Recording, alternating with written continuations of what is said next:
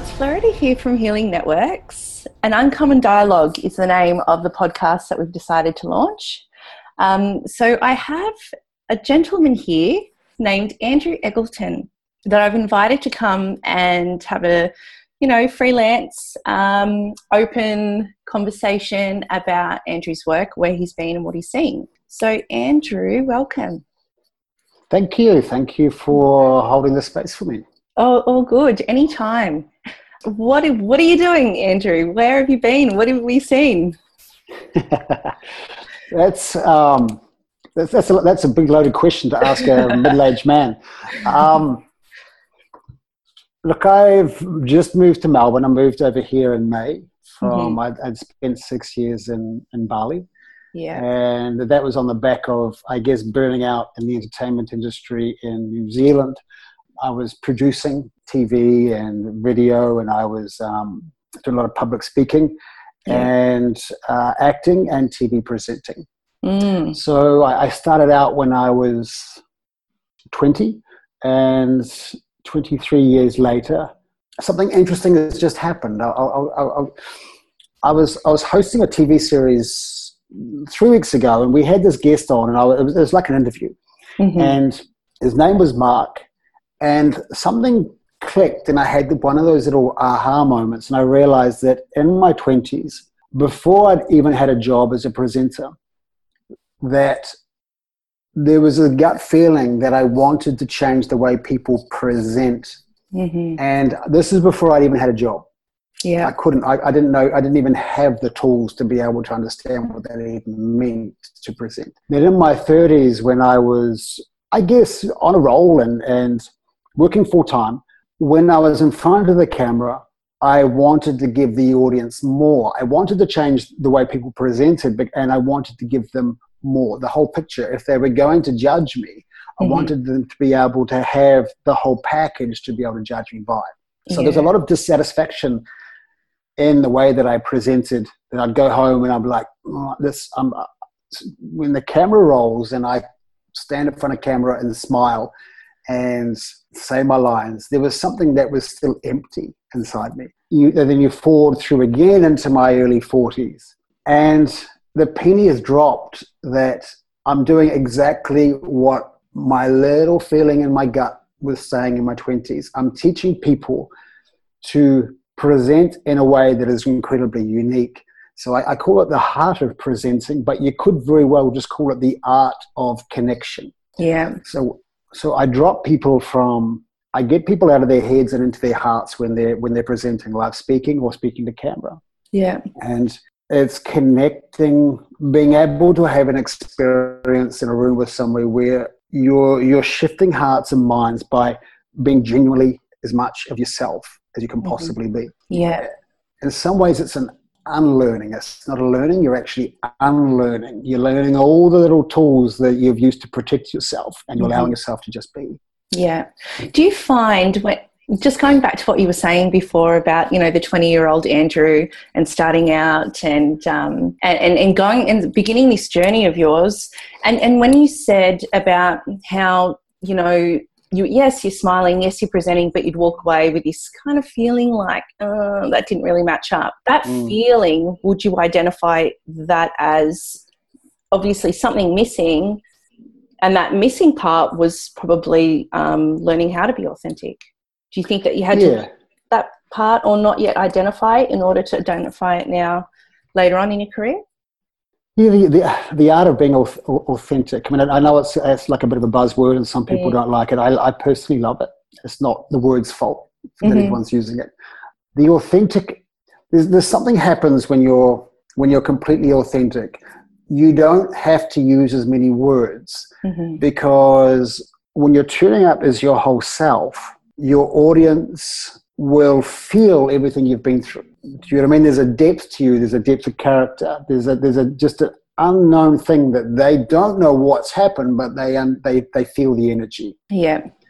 And it's a it's a nice place for me to have got to because what I find is a lot of people I teach want to justify their their, their sense of worth on stage by how much pain they've been through, mm. and that's not necessary Mm-hmm. They, they feel like the pain they've been through allows them to justify their worth and connect with the audience.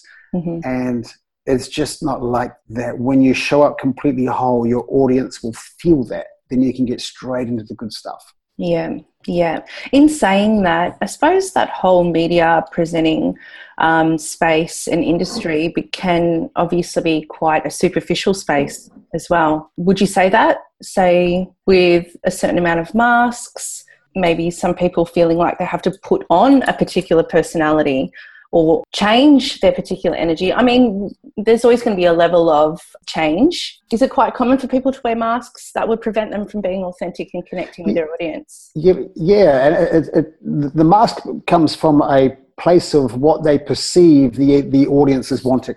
Mm-hmm. This is this is my this is how I perceive that you are wanting me to turn up, and so you turn into that person. Yeah. And what you're relying on then is the technical. Mm-hmm.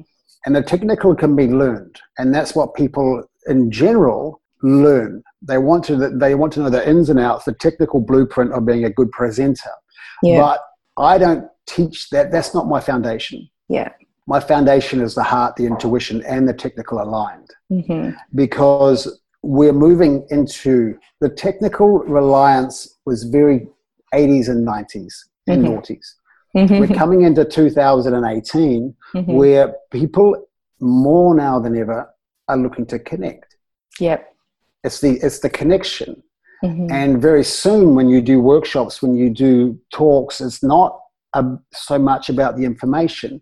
It's about the experience and how you made someone feel. So yeah. you as a personality and the the feeling that was generated, the experience that was that that, that people had. You know, are you shifting hearts and minds? Yes, awesome.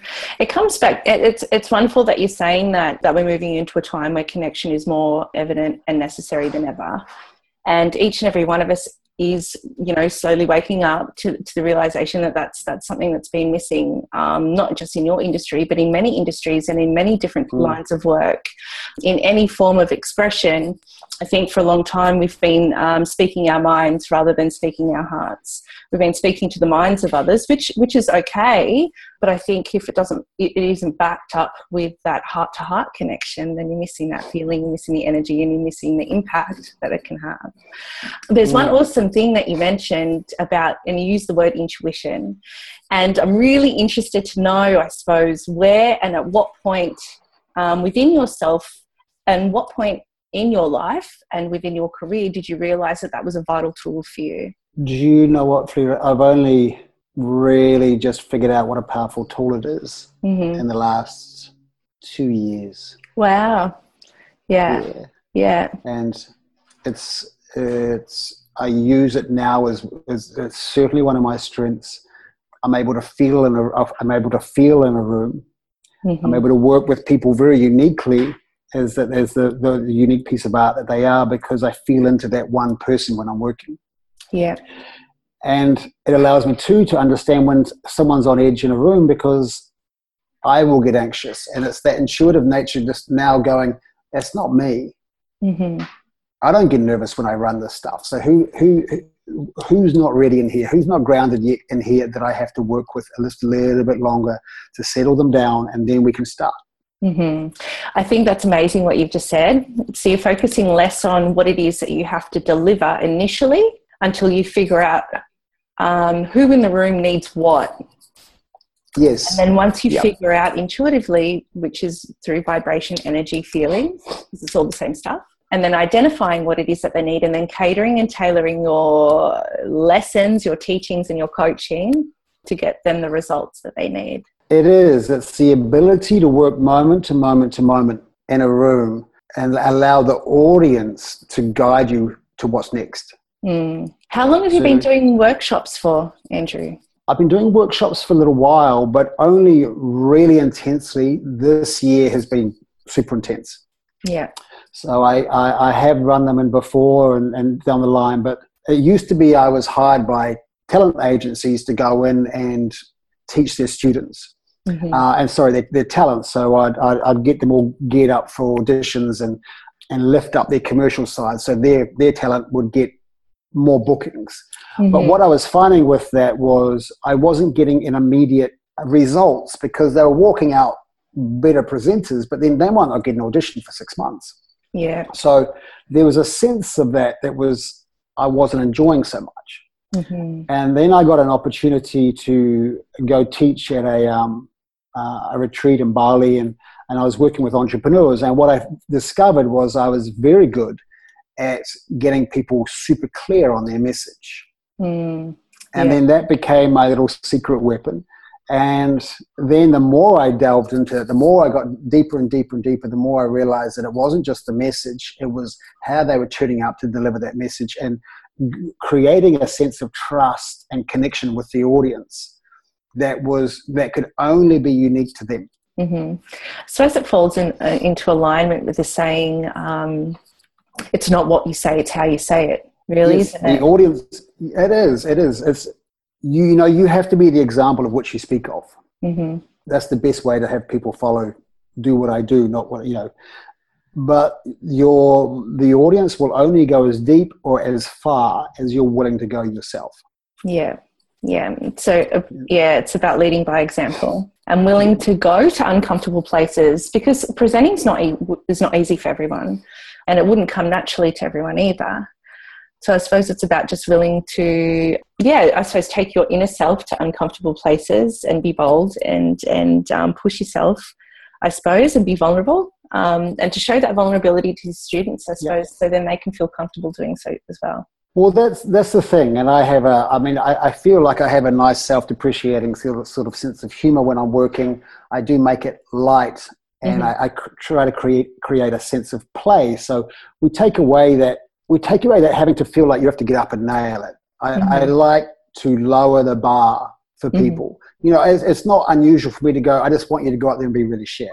You know, it's, it's okay. You can you can screw this up. I'm giving you permission to screw this up. Yeah. And if you're a one out of 10, well, that's just where we begin the journey. That's where your journey begins. If you're a one, let's get you into a two, three, four. Yeah. And if you're a nine, let's get you a nine and a half. Mm-hmm.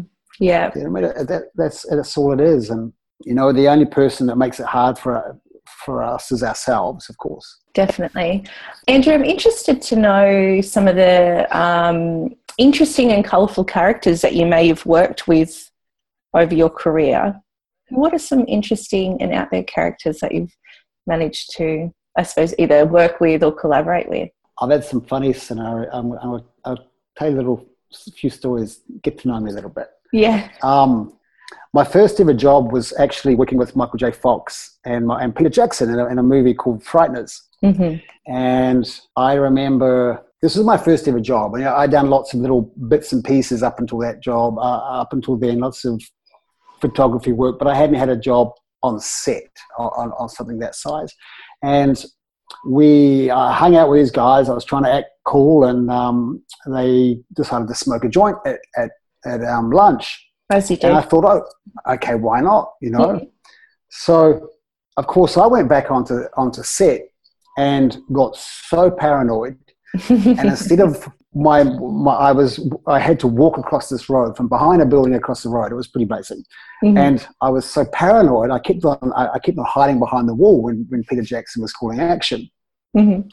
and it, uh, in the end they actually pulled me aside and told me to go home. So that was my first ever job. Um, who else I worked? I've worked with Ryan Gosling when he was fresh out of the Mickey Mouse Club. Oh yeah, yeah. And what was that um, experience like? What did you do there?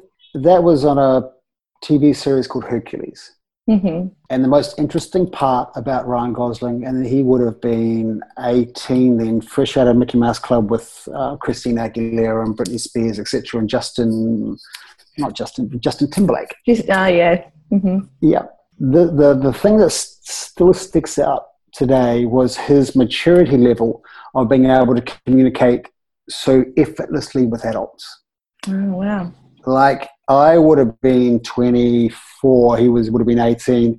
It was way easier for him to, it felt like it was easier for him to communicate with the director, the producer, the, you know, the cameraman than it was to the other people who were his peers. So mm-hmm. I played his like right hand man, a little henchman, and that was, that's what stuck. It was his maturity level for an 18 year old. Yeah. So, would you say that he held or sustained a level of emotional intelligence? Would it be emotional Mm-hmm. intelligence? One is responsibility. He had already, I, I, in hindsight, he had, he was very used to having a sense of responsibility. He Mhm. grew up uh, in Disneyland. I kid you not. They he, he, he- they lived at Disneyland, and they used to get home homeschooling in Disneyland. I mean, that's got to be a crazy lifestyle. Yeah, for sure. Yeah. When he was the leader of the Mickey Mouse Club, it was an international TV series um, way back then. He had a sense of responsibility, like a child star, that probably it takes other people a, lo- no, a, a lot longer Mm. to, to, to really understand what that actually bloody means. And probably, yes, emo- emotional, um, emotionally intelligent. But I think it was just being around that those kind of people, you know, uh, being around those people that rubbed off on you and going, this is this is normal. hmm Like if you want to be a star, this is how you act. I mean, he would have had incredible lessons and mentors around him and coaches. And this is a long time ago. You know, this was it would have been 1997, Yeah. yeah. 20 years ago. Yeah. Hmm. Yeah. Um, did you always know, Andrew, that this is this was the work that you wanted to do? Is that something that you knew from quite young, or did you just fall into it? I knew around about 20 that I wanted to be on TV. hmm And then there was that little gut feeling that we talked about of wanting to change the way people present. And Yeah. I, if I was going to do this, I didn't want to be, I didn't want to be an act, just an actor. I didn't want to be just a presenter. I wanted to leave my legacy or leave my mark on things and on people. And that was really important to me. And it's still important to me now. And it's only just in the last couple of months that I now am, I feel freely comfortable to say out loud that I'm going to change the way people present. Yeah. I'm okay with that. Whereas before, it would, it would be like, I'd be afraid people would think that it was coming from my ego or that it was, but it's not. It's coming from this place in me that has a burning desire that knows that this is what I'm doing and this is what I'm meant to do. And if I don't do this, I'm not, I'm, I'm not living at the core of myself. Do you, it's interesting that you mentioned earlier that you really only kind of, I suppose, got in touch or discovered your intuition in the last two years. Is it just more that it's always been there and it was just unidentified, I suppose? Yeah, Yeah. yeah, totally. So I suppose that, yeah, that ability to connect. Not, yeah, just not knowing what it was. Mm. You know, when people talk about intuition, I didn't know what that meant. hmm You know, even though I was intuitive, which I, I, ha- I always really have been, I didn't know what that actually meant until just recently. And this, and something that I, I recently came up with really is that intuitive for me is not having to meditate on it because you already knew. Yeah. You Yeah. know, there's a, there's a funny thing, and I and, and, and I apologize if this is what you do, but a lot of people will go, "I'm going to feel into that. I'm just going to meditate on that for a while." Now, for me, this isn't only my personal opinion, of course. I feel like if you have to meditate on it, you've already missed the beat, and you're and you're doubting yourself. hmm You know, when people go, "I've meditated on it, Andrew, and I don't think your, your workshop's right for me," I'm like, "How is that even possible? You knew." Mm. And all your meditation did was take you to an answer that you felt comfortable with. Yeah. You knew as soon as you called me or we spoke or you saw this that you wanted to go and then you talked yourself out because you're scared Yeah. or that it was too challenging or whatever. Mhm. But, and that's just me, that's just my per- personal opinion. But as soon as I doubt my intuition, that's when I realize I've, I'm not trusting myself. Yeah, yeah. No, I think that, that what you've said there is actually very, very valid. And absolutely. I think, you know, intuition is something that you is a is a system or an internal compass that allows you to identify what it is that you need to identify and know instantaneously. Um, it's usually when the mind gets in the way of things. Our mind's full of static Mm. noise and full of Yep. all sorts of things bouncing around in there. And that's when meditation itself can be beneficial. I don't Yes. meditate on things because I operate from the heart, less less head, Mm. more heart. Um, if Yep. it feels right, then I go. I say yes, even though my head might be saying, you know, what the fuck are you doing? Mm. So do you know what? The heart's saying something else. We're going to go there. Um, and, and, you know, and it requires balance. And I suppose, you know, every, each and every one of us operate differently. So to some, that might be necessary for them to meditate. Mm. But I think it, definitely you've made a valid point that it does take you away from being intuitive. Um, it takes you away from doing what you think you know you need to do or want to do. It's just the mm. mind that's stepping in and, and confusing you, and making. Yeah, I mean that's just my personal. That's my personal opinion. For it. It's just I, I, see people doing that, and I think you've, you've second guessed yourself as soon as you, you start meditating on it. You knew before that. Mm-hmm. That's what intuition is. Mm-hmm. It's like an instantaneous, this is how you're feeling. You're recognizing this or not? Yeah. You know yeah. I mean? Yeah. yeah, absolutely. Absolutely. So, Andrew, if people wanted to um, connect with you and attend one of your workshops and um, get amongst your work, how mm. can they do so? How can they get connected with you? How can they find you online? They can find me online at my website, which is really simple andreweggleton.com. And Andrew Eggleton Presenting Coach is my Facebook page, and my Andrew Eggleton is my Instagram page. And I have my last tour for 2017 coming up. Mm-hmm which starts in Adelaide, November the 11th, which is my one of my favourite cities to go to to teach. Mm-hmm. Um, then I have Melbourne on the 25th of November, mm-hmm. um, Gold Coast on December the 9th, and somewhere in there, I wasn't going to do Sydney, but I, I, I kind of have enough people that I, I need to go there now. That'll be end of November, start of December. And this is probably the last time I'm going to do these one day workshops. As in next year, things are going to look a little bit differently, where I want to be teaching people over a longer period of time, three to six months. So more um, ongoing mentorship. Yes, it is because I, I, as much as I I can lay a really beautiful foundation for people in a day, especially when I only have six people maximum in the class.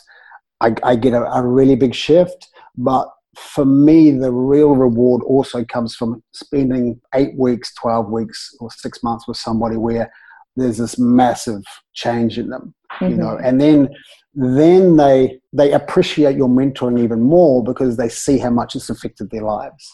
Yeah, for sure. You know, their, their, business and everyday communication. Yeah, mm. awesome.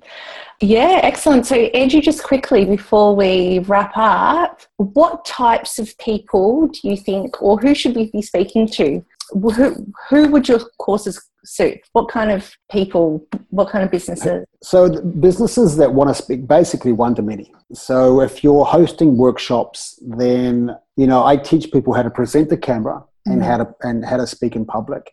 So the presenting the camera, the Facebook lives, and the videos that we make, they're great drivers to get people to your workshop.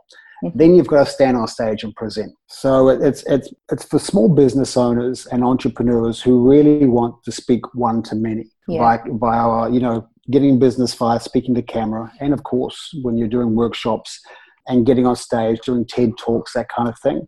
But the reality is, and this is what I love, is learning how to communicate or connect and how to present, how to make your message nice and clear helps you in everyday life.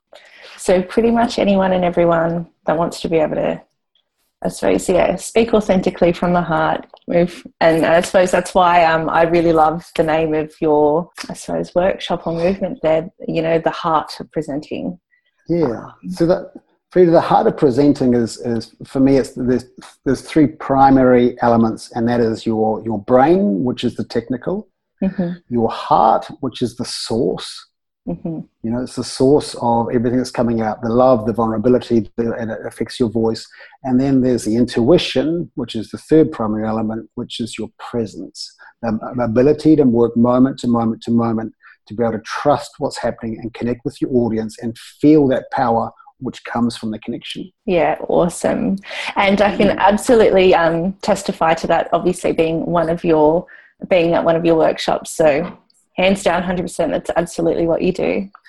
Thank you so much, Andrew, for sharing all of that. That was really valuable. Um, no, it's my pleasure. Yeah, cool. And um, hopefully, we'll see you on another podcast at Healing Networks, an uncommon dialogue again.